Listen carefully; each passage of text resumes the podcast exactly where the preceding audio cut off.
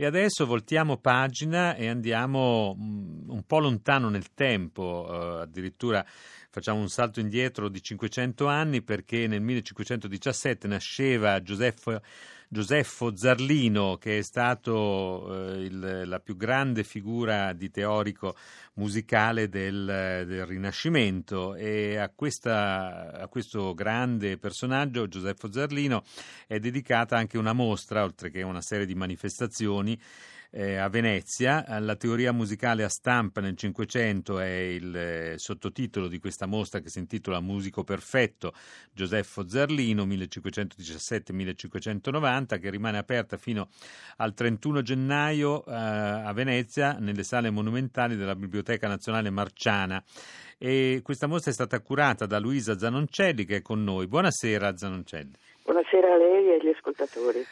Dunque, lei ci aiuterà adesso a scoprire, anche se purtroppo non abbiamo moltissimo tempo, eh, la, intanto eh, la figura di Giuseppo Zarlino che è rimasto il nome più importante per, eh, diciamo, per tutti gli studiosi di, di, musica fino, direi, in pieno Settecento, insomma. È stata la personalità di riferimento degli studi teorici, il grande teorico della musica eh, rinascimentale che poi affondava le radici in una vasta conoscenza e erudizione anche della musica antica, dei trattati antichi, della filosofia antica, Zanoncelli.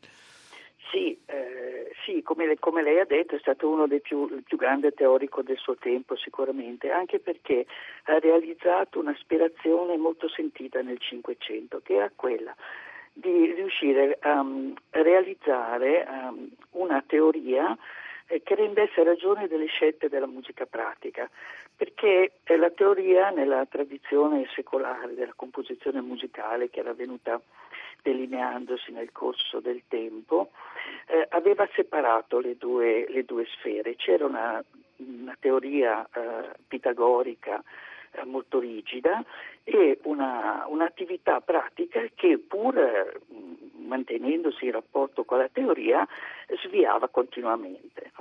Sulla scia della, del diffondersi di, del, della, della, dell'architettura di Vitruvio, questa, eh, nel Rinascimento questa aspirazione era molto forte e eh, Giuseppe, eh, Giuseppe Zarlino è riuscito in, in questa impresa veramente, veramente, molto difficile. Come dice, diceva lei, eh, ad, mh, mm, orientandosi verso delle novità eh, sostanziali, eh, con il, recuperando il prestigio della teoria musicale antica che è, è stata allora riscoperta sulla scia del movimento umanistico e dunque quelle, quelle, consonanze che erano vietate all'inizio del Cinquecento, vediamo nei primi trattati, considerate ancora dissonanze compatibili, alla fine vengono da lui dimostrate scientificamente come assolutamente legittime e utilizzabili anche eh, per, per, le cadenze.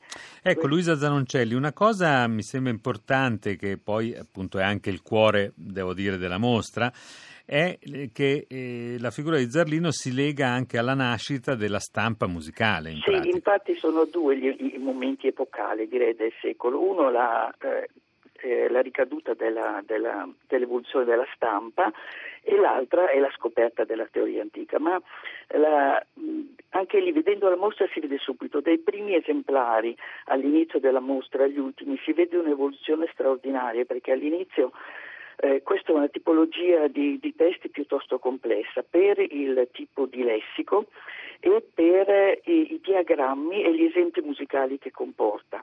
Ora dal 1560 circa al, 1000, al 1460, l'età degli incunaboli, al 1500 erano già stati stampati oltre 60 titoli di argomento musicale e quindi eh, questa area di, di, stampa è stata una specie di precursore per la realizzazione a stampa di disegni e concetti che, di disegni che riuscivano ad esprimere concetti un po' complessi, che poi sono stati una metodologia che è stata utilizzata anche da altri settori della, della stampa.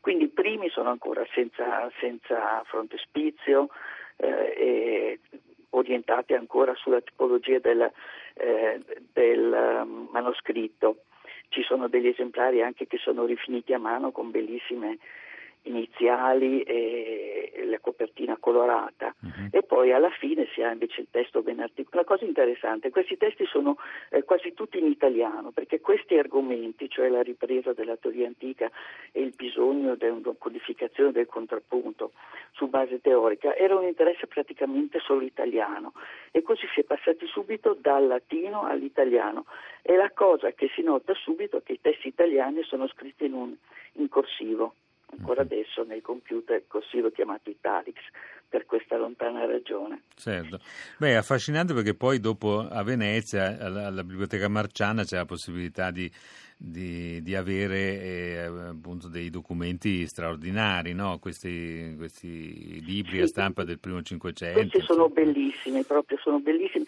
Poi eh, ci sono stati trovati dei manoscritti eh, relativi ad alcuni che fanno capire come la differenza tra manoscritto e la stampa sia forte proprio nel, ehm, per quanto riguarda il numero degli esempi musicali, che i primi sono ancora tutti rozzi, sono tutte xilografie.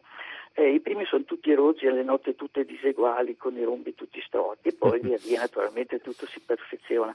Comunque si arriva poi a dei diagrammi che sono graficamente molto attraenti, molto... Eh, come si evolve la grafica, eh, anche questa è un'esperienza notevole.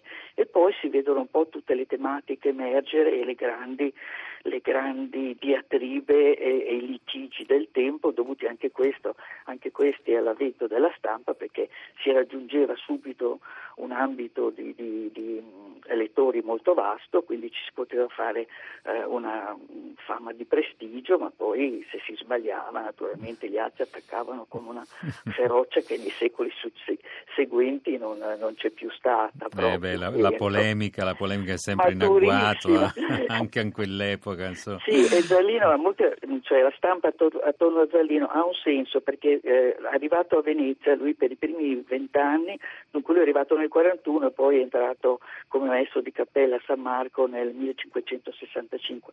In quei vent'anni non si sa, era sacerdote, ma non si sa bene, eh, oltre ad aver perfezionato la sua cultura, come lei diceva prima, studiando le scienze, la matematica, l'ebraico, il latino, il greco, ma eh, ci sono delle, eh, delle testimonianze sparse che ha avuto uno stretto contatto con il mondo della stampa, intanto, intanto ha curato le sue pubblicazioni come proprio costruzione del prestigio probabilmente per, per, per arrivare sì. al posto che poi ha ottenuto. E, ehm, e, poi ci sono testimonianze che si è proposto come correttore di bozze per chi non poteva essere sul posto, quindi è, ha lavorato con la, con la, stampa. È un personaggio veramente affascinante Giuseppe Zarlino. Io ringrazio Luisa Zanoncelli, mm, abbiamo parlato di questa mostra a Venezia, alle sale, sale mm, monumentali della Marciana fino al prossimo 31 gennaio, dedicata al musico perfetto, la teoria musicale a stampa nel Cinquecento. Buona serata. Buona serata, grazie.